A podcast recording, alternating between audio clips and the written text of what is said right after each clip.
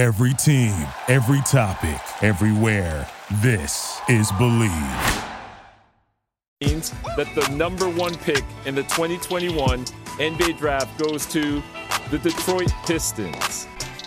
Who's got the number one pick in this year's draft? Who's got the number one pick in this year's draft? Basketball. Select Isaiah Stewart. The Detroit Pistons select Killian Hayes. Saddiq, that was absolutely sensational. I don't know what went into that process. I met the criteria to be selected, but I wasn't. From long range. Oh!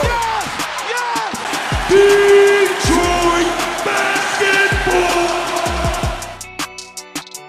Pistons fans, welcome back to another edition of the Palace of Pistons podcast, part of the Bleav Podcast Network. I'm your host, Mike Anguilano, and joining me, as always, is Aaron Johnson and Jasper Apollonia. Fellas, how are we doing? I'm doing, doing very well. Media day on Monday. Basketball is inching itself back into our lives, and that is good stuff. I'm all for it, and I'm ready to talk about it.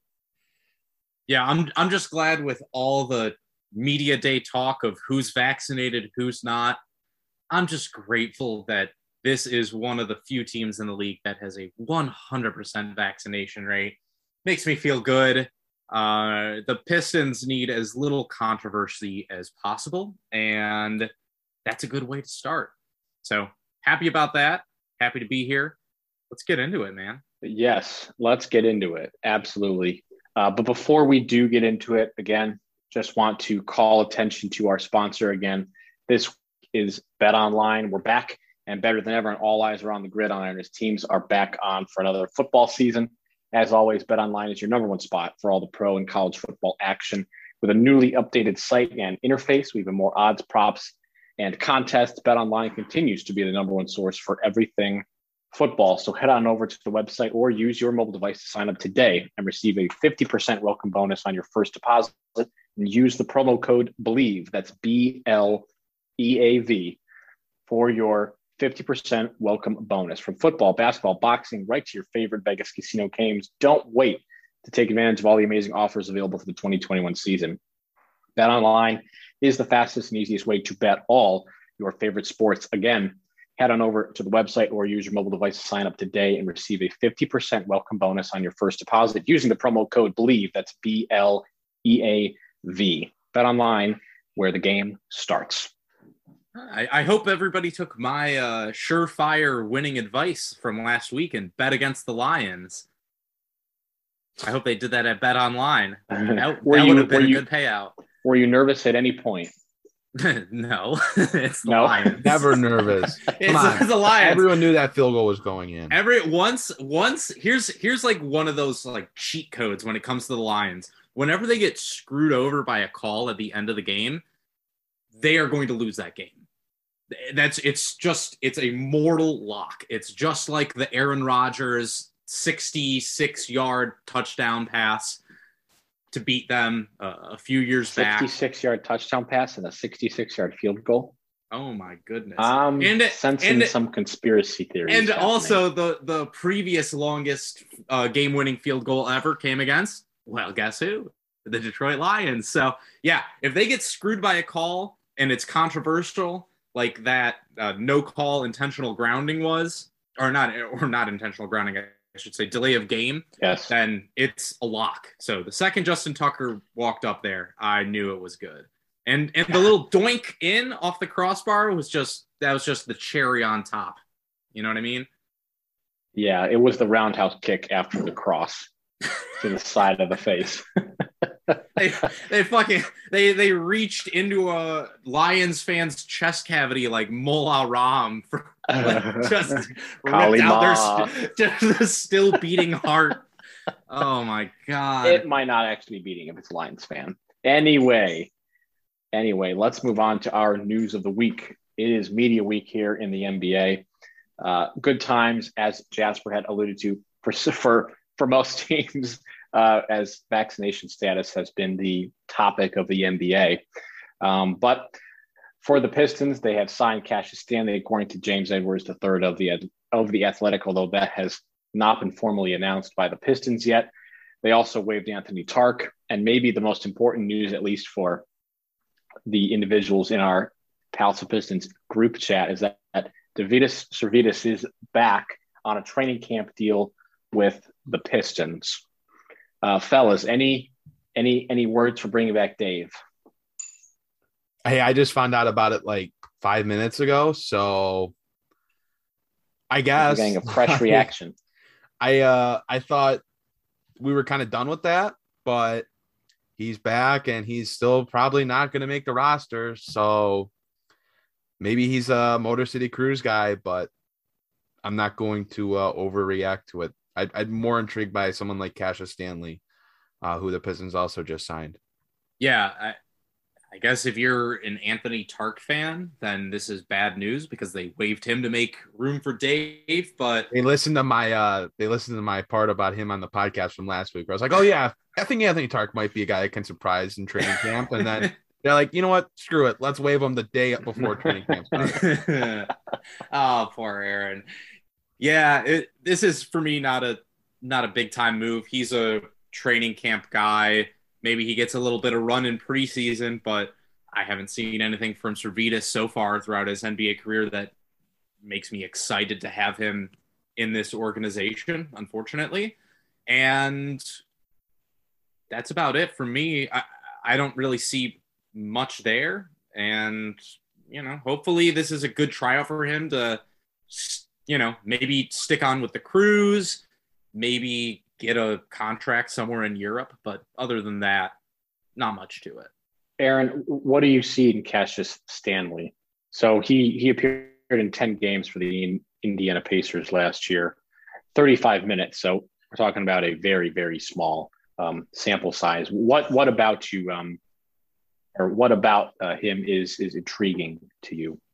Yeah, so I'm not going to act like you know Cassius is going to come in and, and he probably is not even going to make the roster. Like I'm just so I meant that more as a like I'm so not interested in Deividas Sirvydis and circling back to that that I'm more intrigued by a guy that yeah I guess he's only played 35 minutes, but I after seeing Sirvydis, knowing what he is, like I'd much rather just see someone else. And yeah, I mean Cassius Stanley, 21, he's 6'5, uh, kind of a guard wing. I don't know. I guess I just would rather. I, both those guys are probably G League guys, right? So it's more so just not yes, really interested so. in Sirvydis at this point. Uh, I'd really like to forget about trading four second round draft picks for him. So, yeah, that's my that's my thoughts on that. I, I think if there's one thing to maybe get a little excited about Stanley, it's the fact that he has a 44 inch vertical leap. Yeah, the so, insanely athletic yeah, at very least, he and Jamorko Pickett are going to do some fun things on the cruise this year. Because I do think when you have a guy like like that with a, you know, with such insane uh, physical attributes, you kind of got to see what's there.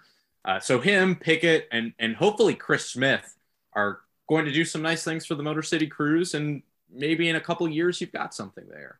But just to just to round out our Cassius Stanley talk, which has gone on much longer than I thought it would. in his 12 games with uh, the Fort Wayne Mad Ants, he averaged 13 points, three boards, and two assists, um, and like a steal a game and a couple turnovers.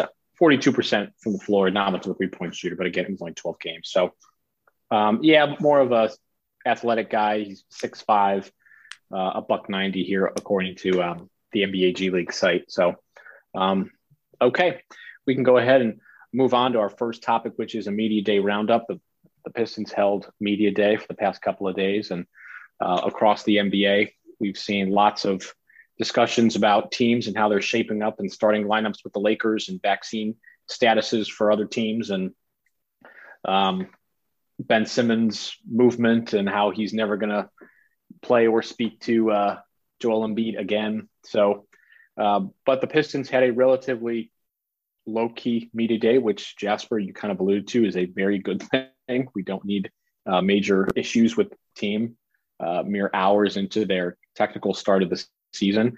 So Isaiah Stewart recently returned to five on five activity. He was out for several weeks after suffering an ankle injury when he was with Team USA prepping for the Olympics. Chris Smith uh, and Isaiah, is it livers or livers? Livers. Livers. I didn't watch any Michigan basketball except for March Madness, and um, they kind of did Mike just become public enemy number one? Like, didn't watch any Michigan basketball. I, I watched Kent State basketball. And they're the same colors. Is, is that is that good enough? Um, no, and, They're and both- I'm not gonna get mad at the listeners for getting mad at you for saying that. that's okay. I know that Michigan basketball is is a is a big deal. Um, kind of breeze right over Michigan football. Um, Kelly Olynyk has been drawing praise from his teammates, and we talked a little bit about that from a lineups perspective uh, last week, and how we think he's going to be probably the starting center. But Dwane Casey says that both um, Olynyk and Isaiah Stewart will be sharing the court together a lot. So um, that's kind of an interesting little lineup tidbit there. So, guys, anything from Pistons media day uh, that that you wanted to touch on? I mean, it was a pretty quiet media day, like you mentioned, for the Pistons. I didn't think anything came out of it that was overall super, super crazy. Um, I guess some of the things that like I did find interesting was how much Dwane Casey and some of the team talked about how impressed they were with Kelly Olynyk. Uh, I guess he's only been around the team for a little bit, but seems like he's drawing a lot of praise.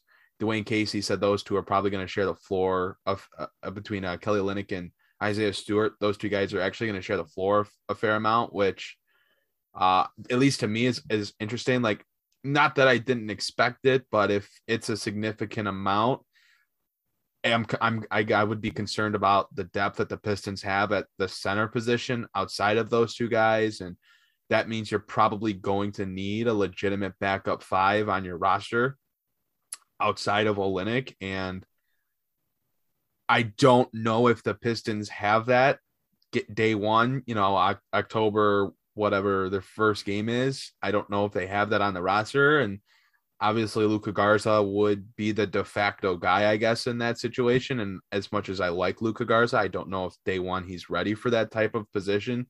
Um, but I I like that. I I it it puts into mind so many different lineup combinations in my head and and how the Pistons could just go like insanely big but still be pretty damn skilled with a lineup of something like Cade Cunningham, Saddiq Bey, Jerami Grant, Kelly Olynyk, and Isaiah Stewart, where they just have like all the size, a bunch of skilled players, and a lot of length. I it just putting those two on the floor together really switches some things up for how Dwane Casey can go about putting together the rest of the lineup, but it also has implications on the depth chart and how uh, the bench gets handled as well. So I think Dwane Casey kind of tipping his cap before the season even starts and saying, "Yeah, we're going to see those two guys on the court together a, a good amount," uh, is is pretty interesting.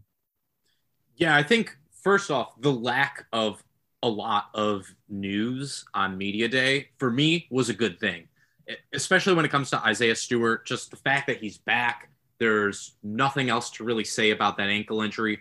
That's good. The fact that Dwane Casey has a man crush on Kelly Olynyk in his own words, I think that's also good. And and I like the fact that, like you were saying, Aaron, he's willing to put out Stewart and Olynyk there at the same time because one of the problems the Pistons had last year was consistent rebounding. And when you're depending on just Kelly Olynyk or just Isaiah Stewart to go out there and and get those rebounds um, alongside Jerami Grant, who ostensibly would be playing the four if it's just one of Stewart or Olynyk out there. When you're just depending on one of those guys to go out there and get the rebounds for you, I think that's a little dangerous when you're a team like Detroit. And playing both Olynyk and Stewart to me at the same time makes sense. They both can shoot, they both can rebound. Uh, Stewart hopefully will make up for Olynyk's deficiencies as a rim protector. So I see a lot of potential in that. And like you said, Aaron, there's a ton of lineup combinations that you can get from there. You could go super big by keeping Jerami Grant on the floor as your three, or you could go with a little bit smaller lineup and still maintain physicality if you put Saddiq Bey out there at the three. So, you know, and and with that, if you have Saddiq Bey, um, Isaiah Stewart, and Kelly Olynyk out there alongside Killian Hayes and Cade Cunningham, well, you know, Killian's lack of shooting at this point in his career is not as big a deal because you have four guys out there who are really, really good shooters. So I definitely agree with you. There are a lot of combinations that your mind goes to immediately when you hear those two on the court at the same time. But for me, like I said at the at the beginning of of this show, the fact that they have that 100% vaccination status, honestly, it is a big thing for me because one, you know everybody's going to be able to play this year. And two, it gets rid of a lot of like that inter roster strife that you're already seeing on teams like Golden State, like and and Orlando, where you have certain players like Andrew Wiggins or Jonathan Isaac saying, "Well, you know, this is my choice. I'm not going to do that." And then you have team leaders like Steph Curry coming out there and saying, "Yeah, this is a distraction. This isn't okay for our team." And the fact that the Pistons can avoid that when they're already one of the weaker rosters in the NBA, I think is a good sign for that team camaraderie. I think it's a good sign of of leadership in the organization, and I think it's also a good sign that you have a lot of guys in your organization that have their heads on right. Um, so for me, I think all those things are are good signs, um, especially Isaiah Stewart coming back too. That's that's something. Aaron, you last week were saying you were more than just a little bit concerned about. Well, yeah. How do we feel about that? I mean, he said he just started getting back into five on five work, and I was, I don't know if either of you guys had the opportunity to watch any of the media day stuff, but I was watching it, and that was something that, you know, he said he just started getting back into five on five work. He was out for about eight weeks uh, after, you know, after initially having dealing with the injury, um, was still working on getting back into shape. Like, does that concern you with the start of the season now just a couple weeks away like i know i kind of mentioned i think at least i mentioned it on last week's episode. I might have done this with been talking about this with someone else but i think there's i think it was on the show though. I think there's a legitimate chance that kelly olynyk is the starting five uh, at least at the beginning of the year. And i'm curious if you guys think after those comments yesterday you think there's a greater chance that Kelly Olynyk is the starting center, if those comments really don't matter at this point because he is back and he's still got time to get into shape and, and all that kind of stuff. I, think Kelly Olynyk was going to be the starter regardless, even if Isaiah Stewart stayed healthy throughout the summer.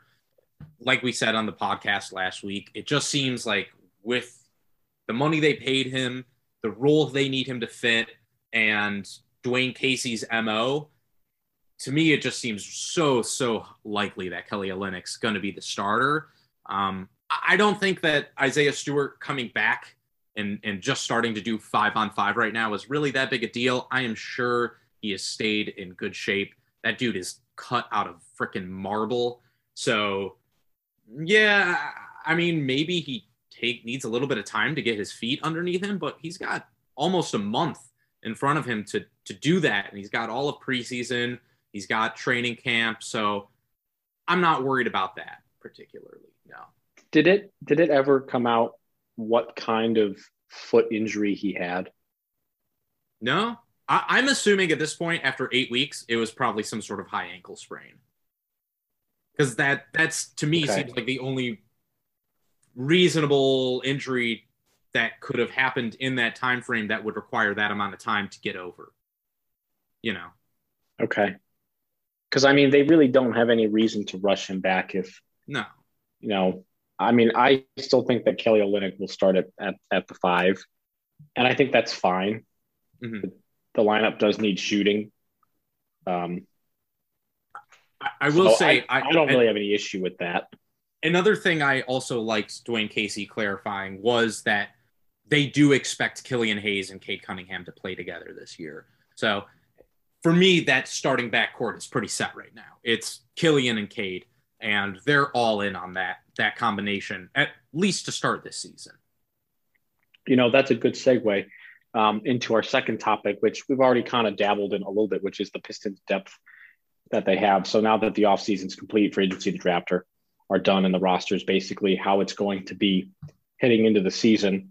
Um, do the Pistons have enough depth to compete with other teams. Cory Joseph, Saben Lee in the backcourt, Frank Jackson, Hamidou Diallo, Josh Jackson at that kind of two guard spot. Kelly Olynyk, Trey Lyles will you know, will definitely get some time. And we were critical of the Trey Lyles signing, you know, as well. But looking at the depth of this roster, um, what are what what are some of your thoughts about you know sort of fleshing that out? You kind of already alluded to um, the one and the two are set in stone. It's going to be Killian Hayes. It's going to be Cade Cunningham, and that you know the two guard spot. It's kind of a a, a mess of guys who can play there. You know, Diallo is is a guy that they traded for. Josh Jackson is a guy that they signed that you know we're not really sure if he has a fit on this roster uh, anymore. They have you know Frank Jackson, Cory Joseph, Saben Lee are you know backup point guards.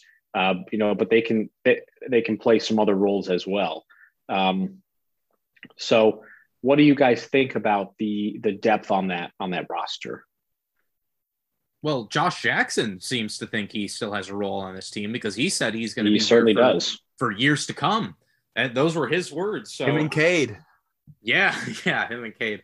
Um, future. I I guess I mean I don't know if he has any. He's saying that out of just he wants to be here, or if he's saying that as he you know already knows he's going to be here, and they've already discussed a contract coming up for him during the season or after the season when he hits free agency. But he certainly seems to think he's going to be here. Uh, for me, yeah, I, I think they have. I think they have the depth, especially when you take into account Casey saying that Kelly Olynyk and Isaiah Stewart are going to play on the floor at the same time. For me, that really eliminates a lot of my concern when it came to Trey Lyles. Now, of course, if somebody goes down, somebody goes down, but like I think that they're going to be confident enough in Jerami Grant to give him the majority of his minutes at the four spot. And they're going to feel all right with putting Kelly Olynyk and and or Isaiah Stewart at that four spot if need be. Um, so yeah, I think the way with their versatility, I think the way that the minutes kind of stagger out and who needs minutes, who's going to get minutes, I am not that concerned uh, regarding the depth I mean, how good is that depth? That's another question. But I'm not worried that Trey Lyles is going to be getting 20 minutes a game. If, if that's kind of what you're asking. And and I think at the you know, the point guard position as well, I am hoping, hoping that Cory Joseph is going to be there for a little bit and Saben Lee's going to be there for a little bit and they're comfortable playing either one of those guys off ball I'm not so sold on Saben Lee's ability to do it. Those summer league lineups with him, Cade, and Killian were awful. But I think you could play Cory Joseph as sort of an off ball kind of guy for 10, 15 minutes a night if need be. So for me, I'm not overly worried about the the rotations there. Um, I don't know. How about you, Aaron? I, I know we both have hit on this Trey Lyles thing all off season are you still worried about that? Or like i said is that combination of Olynyk, stewart and Jerami grant uh, enough to kind of soothe those fears for you? I i still am a little worried. Um you know obviously whoever starts between Olynyk and isaiah stewart like the other one will still see significant minutes on the floor together. But my concern is still that that that backup big spot between the four and the five is there truly enough depth, especially if one of those three guys is ever missing time. And we know Jerami Grant missed games last year. Kelly Olynyk has missed games before. Um, and we've only had really one season of Isaiah Stewart, but even this ankle injury that he's had this off season, you know, that is something that hopefully doesn't present itself again during the season, but it's a possibility. I just fear I'm I'm fearful that if one of those guys goes down goes down, the Pistons are going to be really really thin up front, and I don't trust Trey Lyles, who talked about yesterday. The reason he came to Detroit was because he was he wanted to go somewhere where he was going to get a legitimate opportunity to play. Uh, so it sounds like he's Uh-oh. going to get that opportunity to play. Cool. And look, I know it seems like us three are in, on the same page. It seems like a lot of people on Pistons Twitter are on the same page, but this Trey Lyles guy, has not really performed well in his NBA career, and he's now on what his fourth team uh, in as many years. He's I think he's going into his fifth year. Um, but I just don't think there's enough depth up front. I wish they had another center on the roster outside of Luka Garza. Again, I I I am hopeful that Luka Garza turns into something. I think he showed legitimate potential in summer league, but at the beginning of the season, I think it's still going to be a learning process for him. He's still going to have to get quicker with on his feet, being able being able to move better defensively. The offensive skill set is there. He's shown he can shoot. He's shown he can score, but defensively, playing at an NBA pace is going to take time to adjust for Luka Garza. So I'm expecting him to see a good amount of time with the Motor City Cruise, which again, it leaves the Pistons a little thin up front. Outside of that, I do think the Pistons have a, a, a good group of depth. Outside of Killian Hayes and Cade Cunningham being able to play the point guard spot, Cory Joseph and Saben Lee are there. Joseph played really well in Detroit last year. I think there is going to be some regression. Just seems like he was playing too well. Um, but even if he goes, you know, re- regresses a little bit, he was still a, a, solid basketball player before coming to Detroit. And you know, Saben Lee, those lineups in summer league were very wonky. I don't know if I believe in the shooting numbers from summer league either, but he's shown a little bit. And if he is a guy getting minutes, like I'm okay with that because he's a young guy who deserves an opportunity after showcasing some stuff last season and in summer league. So I think they've got a four point guards that are viable on the roster. And then on the wing, they do have plenty of depth between Saddiq Bey and Jerami Grant. Then you can go to a combination of Diallo, Josh Jackson, Frank Jackson. I mean, in a sense, I guess the Pistons, if they, you know, you needed to find the 10 guys that are, that are going to play every night, the Pistons could end up going small off the bench and, you know, use a combination of Cory Joseph, Frank Jackson, Josh Jackson, Hamidou Diallo, and you know, say Isaiah Stewart, uh, they could go small because they have those that group of wings that are aggressive, can do multiple things. Like Frank Jackson obviously can shoot the ball, but Diallo, he's that hyper aggressive, goes hard at the rim, plays bigger than what he is, is very strong, rebounds well for his position. Josh Jackson, he's kind of like that Swiss Army knife that puts the ball on the floor, but will also let it fly. Don't really want him doing too much because he can get a little crazy at times, but they have different skill sets for different players, and that gives them some different options as well. Depth wise, I'm pretty comfortable with where they're at. I am a little bit concerned about the the front court depth though, and we'll see how much of an issue that that gets to be uh, throughout the season. So, Aaron, I, I have a question about two players for you, and it kind of comes down to if you do lose one of Isaiah Stewart or Kelly Olynyk for an extended period of time, would you rather start playing Luka Garza 15, 20, I mean, really probably 20, 25 minutes a night? Or would you prefer to possibly take Saddiq Bey and slide him up a position and have him playing at the four position um, in like more of traditional small ball lineups? Like, what which one of those options is more preferable to you? And again, it's going to sound like I'm I'm hating on Luka Garza, but I'm really not. I, again, I think there's a player there, but to begin the season, I, I would definitely have to opt for a Saddiq Bey in that role. Bey is six seven. He's got good strength. He's his body composition is strong, so he can handle a little bit more of bulkier guys if needed. And we've seen Bey play a little bit of the four last year at times as well. So mm-hmm. I guess in that case, I I would pick Saddiq Bey. I just think Luka Garza needs some more development time at, at this point, but he will get his opportunities throughout the regular season. The roster is going to make that possible because they don't have another center to where that's going to block him. They don't have a Jahlil Okafor. Yeah. Right? Like last year, Jahlil Okafor got in the way at the beginning of the year of someone like Isaiah Stewart, but that's not it. There's this it's not the case. There's going to be those opportunities for Garza, and, and maybe he'll be, eh, you know, in a better spot than I think he he is. Yeah, I mean, like, look, even if he's not a like a good defender, I mean, if he's giving you Enes Kanter light production, you know, that's that's fine for me. I like that's how I theory feel. Of Garza being on the court. I like having a five that can space the floor, or a five that can put us back to the basket. Like those are, I, I again, I really like those things, and I think those are positive attributes. And if you can mask him defensively and have enough speed and athleticism on the court alongside him, then maybe it will look a lot better than I'm kind of envisioning it in my head. Hmm. Interesting. Yeah, I, for me, I would probably also think about moving Saddiq up to to like the four for a little bit, and then maybe only playing Garza ten to fifteen minutes a game, if you know, at most. But we'll see. It, it's going to be interesting. I think for me, both options are preferable to playing Trey Lyles big minutes. So Yeah, that's the last thing I want to see. Honest, I'd rather play Luka Garza than Trey Lyles. If you want me to be completely honest. Mm-hmm.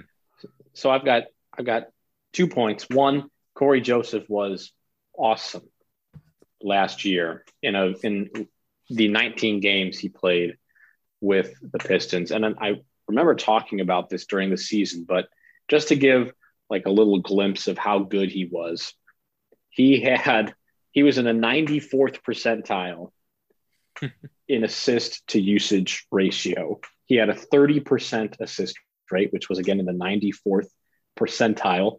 That's uh, pretty pretty high. Uh, in terms of shooting, he was again quite good. Uh, pretty much all over the floor. He shot 71% at the rim, again in the 93rd percentile. Um, he was awfully good at non or with uh, non corner threes. He shot 43%. His effective field goal percentage was, by my calculation, the highest of his career at 55.3%. I mean, these are limited minutes, but he played awfully well.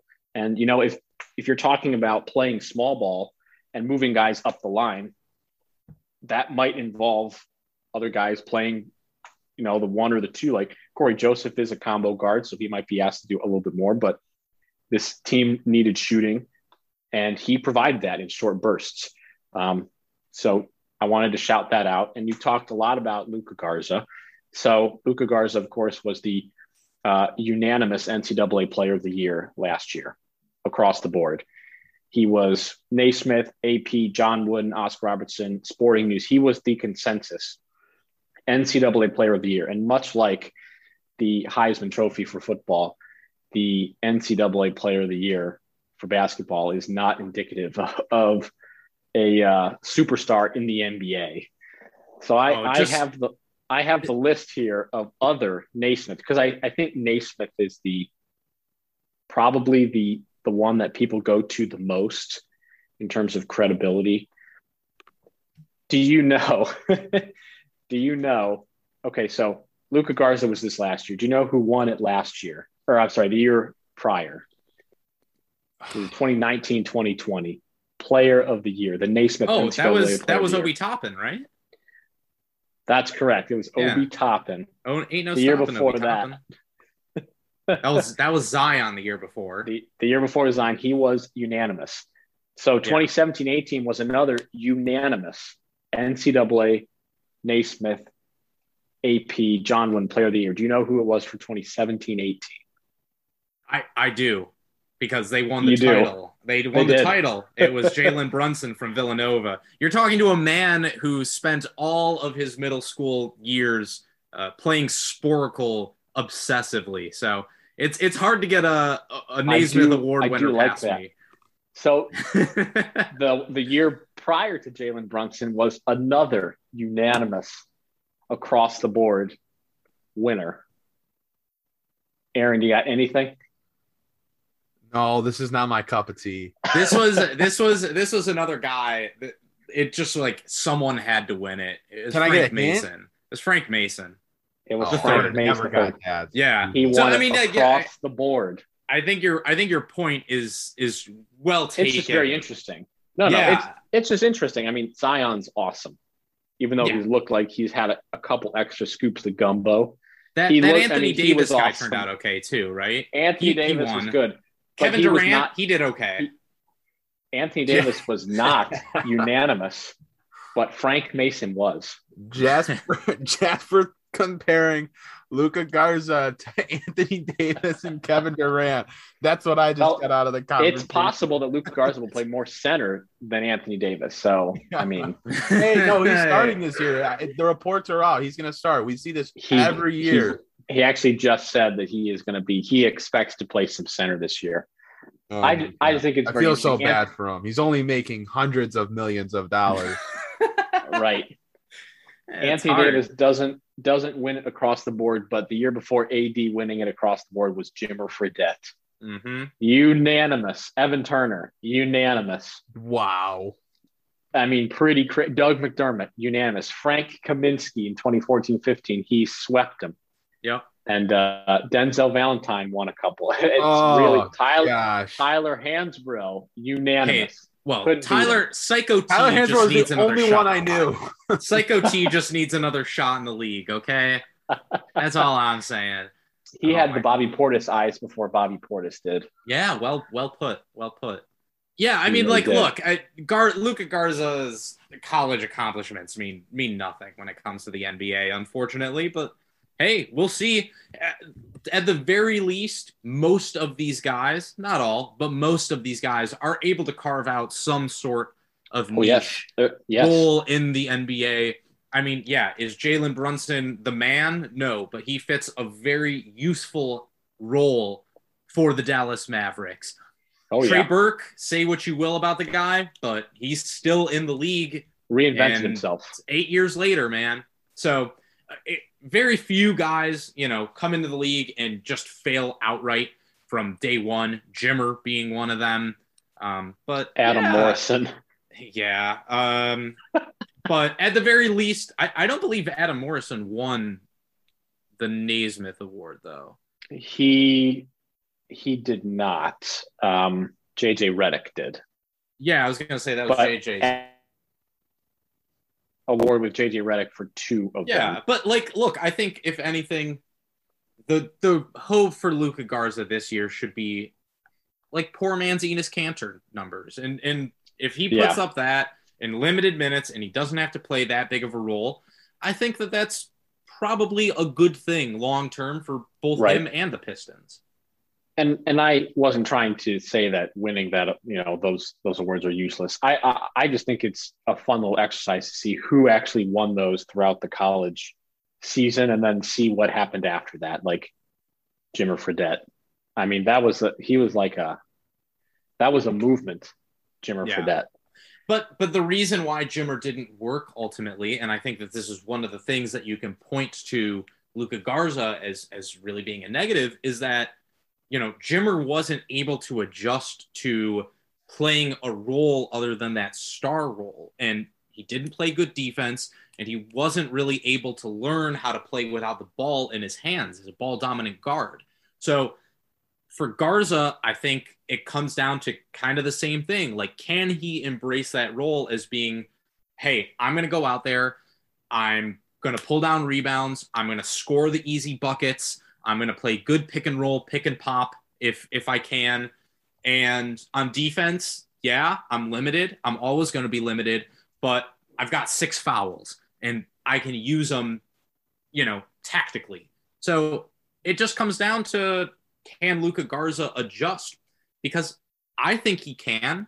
Um, he obviously works really hard. He's obviously a player that understands what his limitations are, unlike someone like Jimmer Fredette.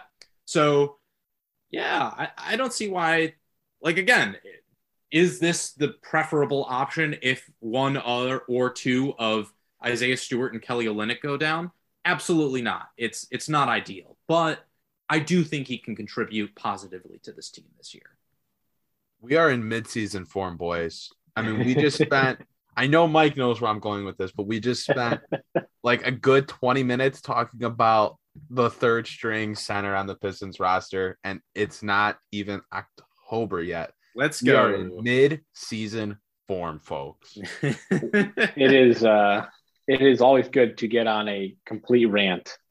Um, the Mitch McGarry podcast will still live in infamy as one of the Oh, one of the most excellent.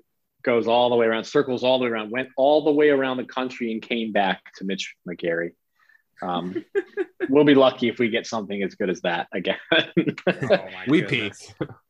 Um, yeah, we may have peaked already. Okay, so our, our, our final topic is the over under for the Pistons. FanDuel set the line for Detroit at 23 and a half wins for the 2021 2022 season. Uh, Aaron, would you take the over or the under at 23 and a half wins for the Pistons? I mean, the Pistons won 20 games last year in a 72 game season. I, I can't believe this is the line. I mean, I'm I know that- shocked too. there are people that genuinely believe the Pistons can make the playoffs, can make the play in. I don't know for sure where I'm at on that regard yet, but I am absolutely taking the over on wins at 23 and a half fan or excuse me, DraftKings has it at 25 and a half, so it's a little bit better, but I, I'm still taking the over 25 and a half. I mean, the Pistons are a better team than they were last year. They're they get to play 10 more games and you add Cade Cunningham, all of your your rookies from last year now have another year under your belt. You have Hamidou Diallo for a full season, Kelly Olynyk. I mean, this is a team that is going to be much better than they were last year. I I, I will absolutely take the over at 23 and a half and uh, I'll be very happy to do so. Yeah, I mean, look, a- after the season ended before free agency, we all went on this podcast and said, hey, the play in game should be something that they are realistically competing for. I don't know if that is the case now. The East has definitely improved, not just in terms of the rosters, but like coaching wise has improved. And I think I have to adjust my expectations from something like, you know, I said 32 to 38 wins. I think I have to reduce that now to something like 29 to 36 wins, but I still think they're in that range and I definitely think they're over 23 and a half for for all the reasons you laid out there, Aaron. They're going to have a full 82 games now. They have a roster that makes a lot more sense. I don't think you can ignore the fact that at the beginning of last season, they had lots of players on the roster that shouldn't have been on that roster. Blake Griffin was a detriment to the team. Uh, Jahlil Okafor was a detriment to that team. And I think right now, when you look at the Pistons roster construction, yeah, even if there are one or two guys that you're not crazy about on the roster, it makes sense. The the lineups you can throw out there are not like, oh my God, what is this? It's like pretty much any combination that Dwane Casey decides to put onto the floor is going to make sense in terms of a modern basketball team. So yeah, I, I have a hard time looking at 23 and a half and saying I'm going to take the under there.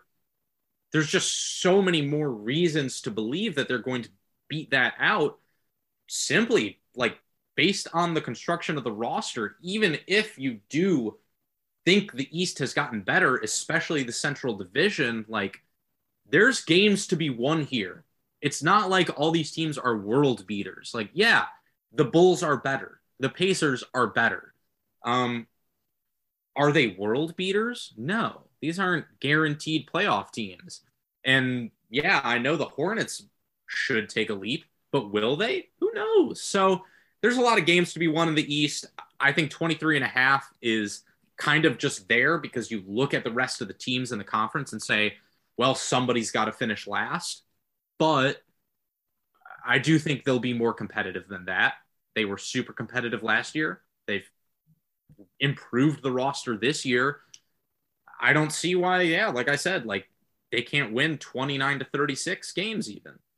Why I not? guess I, I guess it's it's how much do you believe in the Pistons when you put them in like the echelon and the grouping of teams like Orlando, Cleveland, Chicago, Washington, Toronto.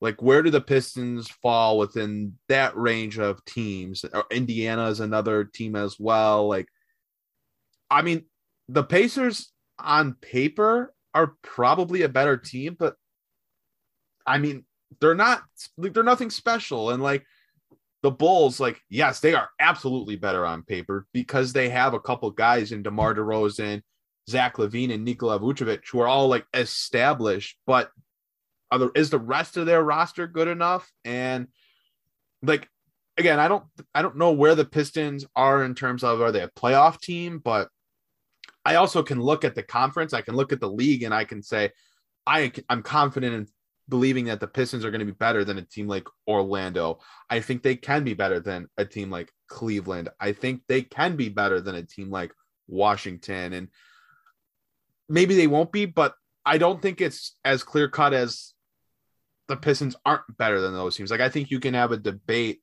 on both sides and make a case for the Pistons being better or make a case for the Pistons being worse. I think 23 and a half is just such a low number that even if the Pistons aren't a ton better, I still think they're hovering around at least 30 wins at the end of the season.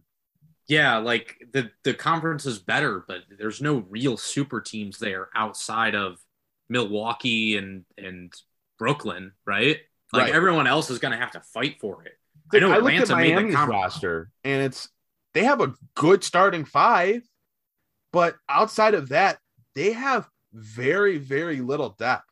Yeah, like everyone's yeah, got questions. Good, but if they get hurt, what are they going to do? Every everyone's got questions. Like I think the Knicks have a lot of questions. Philly obviously has a lot of questions.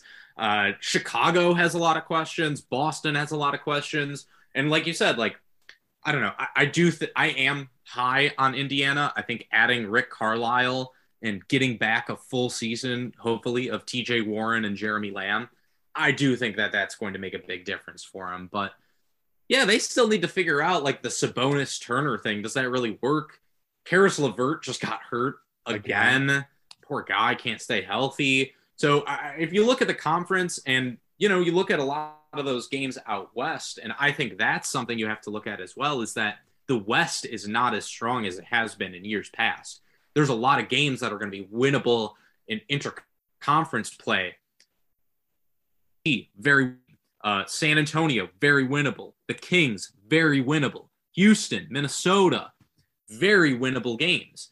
Uh, the Pelicans too. So I think when I look at like the NBA as a whole, yeah, there are a lot of teams in the Eastern Conference that have improved, but I think there's a lot more parity among the rosters this season than there has been in years past.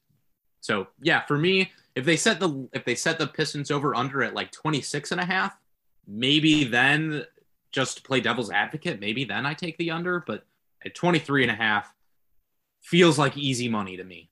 Just really feels like easy money. Yeah, I think I think I would take the over too for mostly the reasons that both of you have already described. And I'll go back to the point that, well, somebody has to lose games.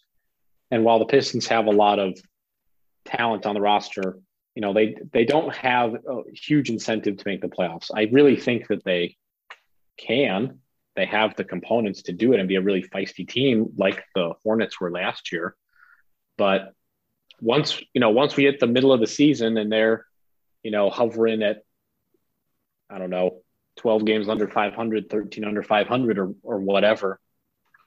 And all of a sudden the Chet Holmgren noise starts to get a little bit louder. Um, you might see some guys start to have some mysterious just rest injuries and, and things like that. And I don't, and I hope that that doesn't happen because I want to see a full healthy Pistons team play as much as possible. But, you know, I think 23 and a half is probably too low. And usually I'm pretty fine with the over unders that get thrown out from FanDuel, but 23 and a half seems off awfully low for a team that just made significant, you know, improvements with the number one pick and year over year improvements from three young guys who, you know, played super well.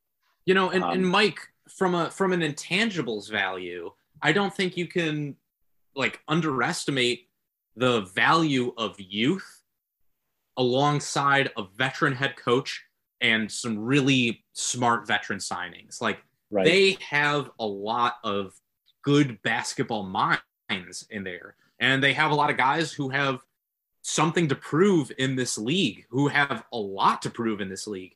You think about like their wing rotation alone. Killian Hayes, um, you know, Isaiah Stewart, Saddiq Bey, all these guys have something to prove. And I don't think you can underestimate that factor when it comes to, like you were saying, middle end of the season, when other teams that maybe don't have those kind of guys start to have the drain of the NBA season, you know, take an effect on their play. I think when I look at the Pistons last year, the fact that they remained feisty from beginning to end of the season, I just can I just see that carrying over into this season, um, alongside a better roster.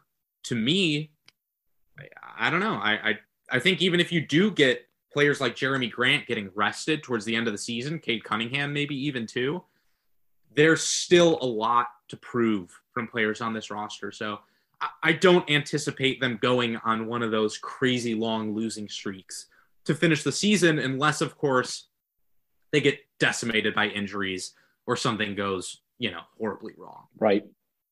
Right. I think the general consensus here is we're all in agreement that 23 and a half is too low. Uh, we would all slam the over on that. Um, it, you know, there's just there's just a lot of what ifs this year that we haven't seen this past couple of years. Um, now you can add in vaccinations and local health policies as guys who are going to be in and out might not be allowed to play in arenas as you know additional variables that might throw you know throw a, a wrench in things. Yeah. Um, and look, look it was said before the it was said before the NFL season like a lot of NFL guys are like, you know, it, it's a competitive advantage to be vaccinated now, given all the protocols in place, and that's going to be the same thing in the NBA as well.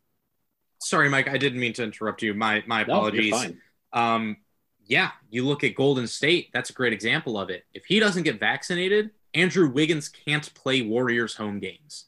Like, that's a pretty gigantic loss. If you're that's uh, pretty significant. That's huge. He's a he's a max player. If you don't have Yep. one of your max players, probably your third most important player on that team this year, if he can't play home games, man, that is huge. So, yeah, there's a lot of factors when it comes to the COVID. There's a lot of factors. There's the Ben Simmons factor. I mean, that's that's a potential, you know, league shifting type of trade whenever that does happen. It seems like it's going to happen sooner than later because everyone's laid their cards down on the table and Ben Simmons is never going to play with any of those guys again and seemingly never speak to any of them again either. So, you know, there's lots of things to consider and we will have time to consider them. Um, fellas, anything else you want to touch on before we wrap up this this uh, media week podcast? I'm good. I mean, first preseason game is October 6th, so a week from tom- the day this podcast comes out. So, I That's mean, wild. hey, it's I can't believe that we're already at this point. I'm thankful for it though because I just seem to be a happier person with basketball on my television. yeah, it's fun to do all the conjecture. Oh, I could see this lineup or that lineup. I'm just ready to have the questions answered and and see just how stupid my predictions for this roster end up being at the end of the day because you know or there's going to be something that's so obvious in hindsight that we just completely neglected to talk about this whole offseason.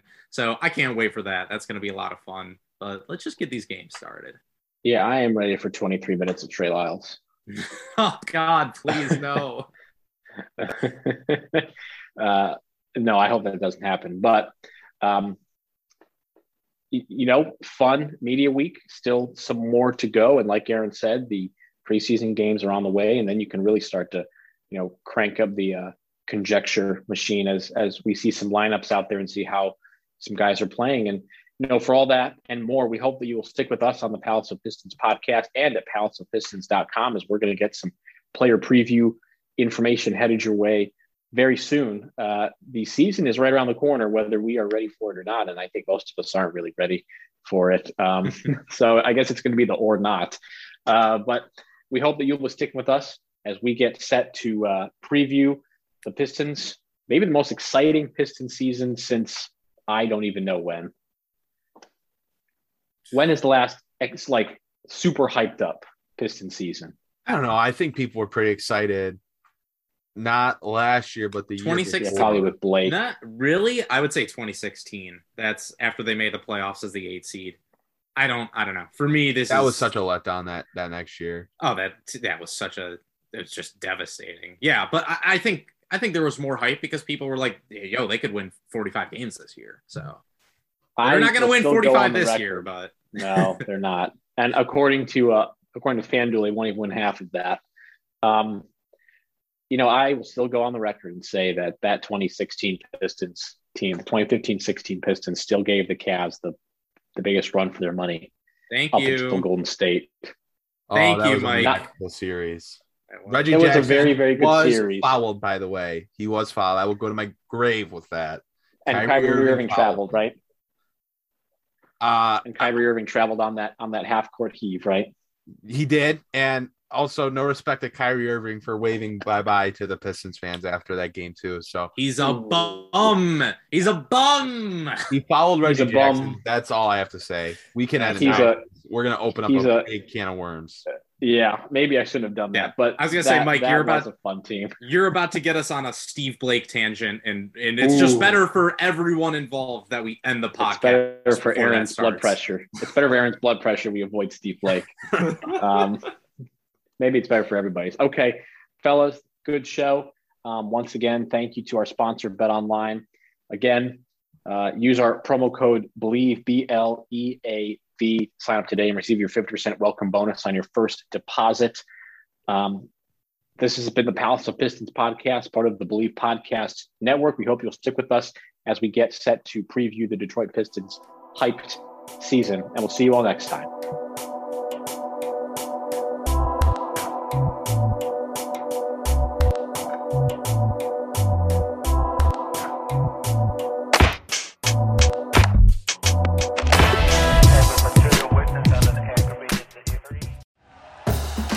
For listening to Bleav. You can show support to your host by subscribing to the show and giving us a five star rating on your preferred platform.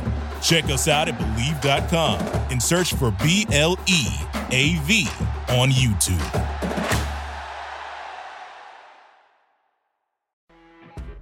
You know, when you're listening to a true crime story that has an unbelievable plot twist that makes you stop in your tracks? That's what our podcast, People Are the Worst, brings you with each episode. I'm Rachel. And I'm Rebecca. We're identical twins who love true crime cases that make you say, didn't see that coming, and we hate the people responsible for them. Listen to People Are the Worst now on Apple, Spotify, or wherever you get your podcasts.